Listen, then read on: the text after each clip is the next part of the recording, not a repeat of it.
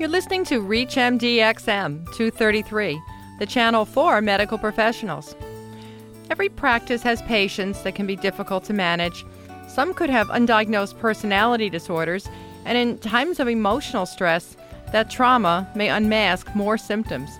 As a clinician, how do you recognize them, and importantly, how do you treat them? Welcome to the Clinicians Roundtable. I'm Dr. Shira Johnson, your host, and with me today is Dr. Larry Robbins. Larry is Assistant Professor of Neurology at Rush Medical College and Director of the Robbins Headache Clinic in Northbrook, Illinois. He has been included in America's top doctors list for many years, as well as Chicago's top doctors. He's the author of several books on headaches, and he has a special research interest in psychopharmacology. Today we're discussing the pharmacology of borderline personalities and the impact of stress. Welcome to the show, Dr. Robbins. Well, thank you very much for having me here. Now, first of all, how does a general practitioner recognize a borderline personality disorder? Well, the severe borderlines are relatively easy. It's the mild or moderates. About one or one and a half percent of the population is borderline or certainly has borderline traits, and we look for poor self image, fear of abandonment. We look for chronic irritability and anger and depression. Borderlines in general, day to day, feel irritable, angry, depressed, up and down all day, which explains why, when they get into their 30s, they become suicidal. It almost is logical that they would become suicidal because they feel so terrible uh, every day. Impulsivity, big time shopping. If you look at big spenders, sometimes it's mania or hypomania with bipolar, but more often it's borderline behavior, the impulsivity. And severe impulsivity is not a great predictor of how people will do in the future with not only with borderline but with ADHD and with bipolar. If you ask one question at age 20, how impulsive, hopefully people are becoming less impulsive. And when we talk about personality disorders, one old professor that I knew said that the real cure for severe impulsivity is about 40 years in jail because they tend to do violent acts impulsively and end up in jail. But over time, people mellow out, and in their by age 50 or 60, people are less impulsive. We look for suicidal, chronic suicidal ideations. Borderlines under stress get much worse. We look for paranoia, particularly big stresses, a death, a divorce situation, they can get paranoid. Boundary issues are a problem, bursting into the doctor's office or trying to say, let's go into business or bringing you gifts as a, as a physician. We look for splitting. They have a hard time seeing grays in people. They see black or white, and then often they'll split. They love you, love you, and they'll turn around and hate you. Now, under good conditions, they're difficult to treat and manage, and under stress, I imagine they can become even more so. Do they have to have pharmaceutical therapy? No, the main thing with borderlines who may do very well in between stresses, the mild borderlines, the illness is always there in their brains, probably biologically based but gets better and worse. Some people get better permanently so that 10, 20 years later they don't look like a borderline. But under stress, they can certainly decompensate. Uh, psychotherapy, I think, is the mainstay of therapy and more behavioral, dialectical therapy. Sometimes cognitive, but usually more behavioral. But the key is a long term relationship with a therapist, which is difficult with borderlines. Often they won't stay in therapy, and most of them do not have very much insight. But medications are an important adjunct. We don't have any FDA official recommended medications for borderline, and we've only had about 84 randomized studies that were reasonably well done for borderlines. And 84 is not very much considering at least a few million people in the country minimum have borderline personality disorder. But medications, most of them do end up on some medications. Now, what do you do when they have an acute traumatic stress? Is that a time you throw in some benzos, or are they responsive to that? Um, they probably don't fare very well, right? Well, in the formal studies, benzos have not done particularly well with borderlines. In fact, one study on alprazolam Xanax, they tended to decompensate. If we use a benzodiazepine, I like clonazepam there's some evidence that it's better in borderlines. It has some serotonergic activity. With borderlines, because of the anxiety, the depression, the impulsivity, we want something that has serotonergic activity, such as SSRIs. And Klonopin is a benzodiazepine clonazepam that's relatively long half life. It acts longer than some of the others, and it also has some serotonin activity.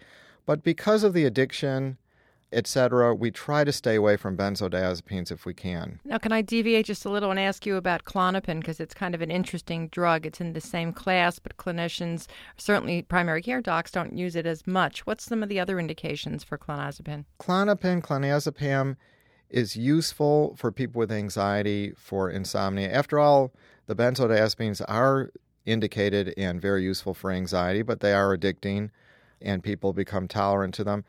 Uh, it is used for some types of seizures, although often people become refractory to the Klonopin effects and the anti seizure effect wanes over time, so we want something else. Usually it's used for anxiety and insomnia, and I think in bipolar patients with insomnia, clonazepam can be very good. If you've just joined us, you're listening to the Clinicians Roundtable on ReachMDXM 233, the channel for medical professionals.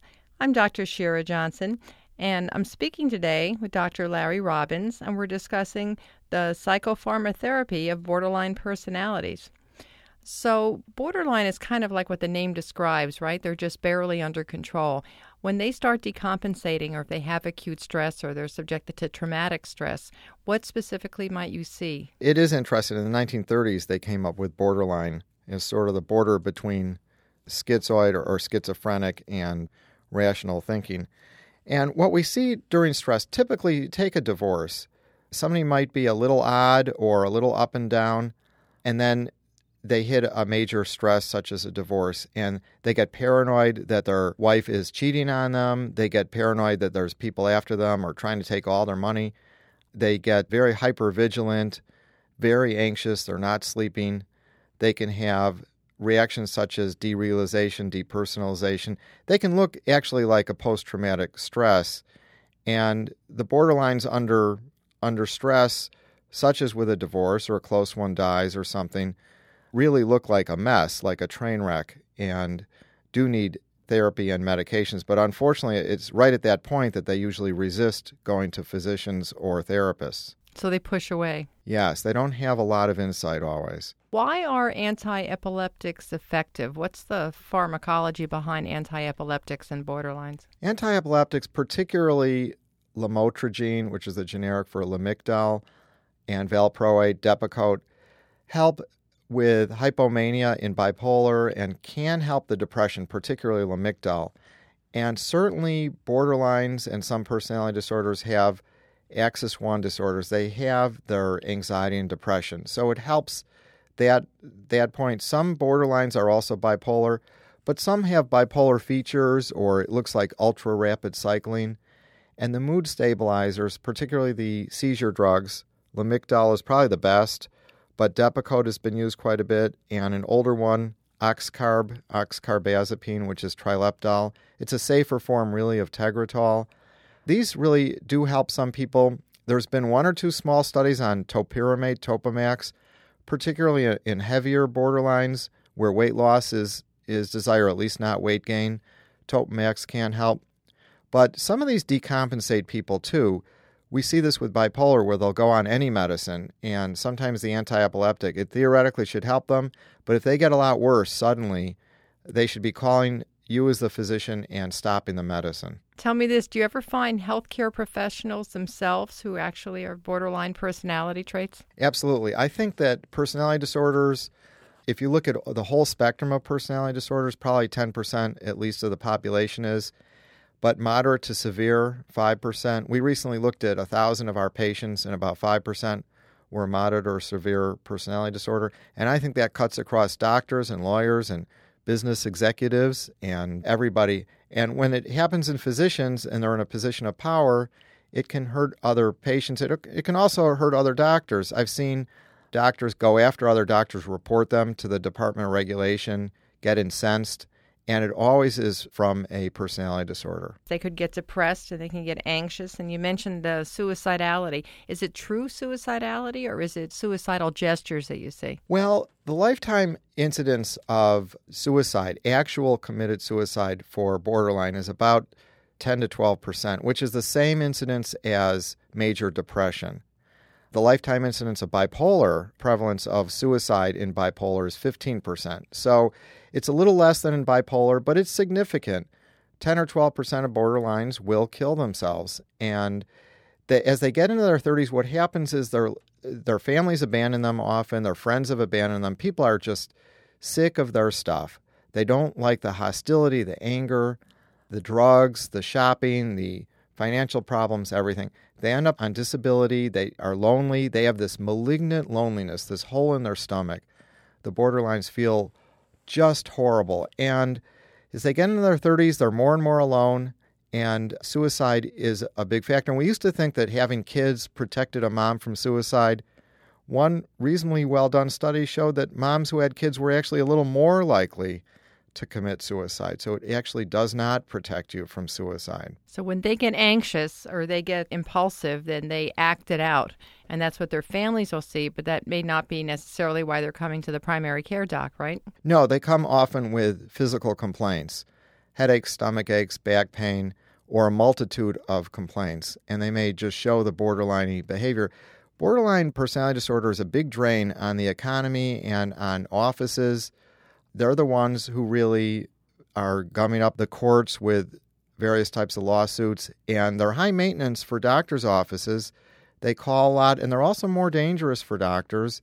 They're much more likely to r- report doctors when they split and get angry with physicians, much more likely to report them to departments of regulation and to file lawsuits. So there's times maybe when the primary care doctor should refer them out and not take them on himself? Absolutely. I think in 1980, it was different, but now some of these patients are much more dangerous.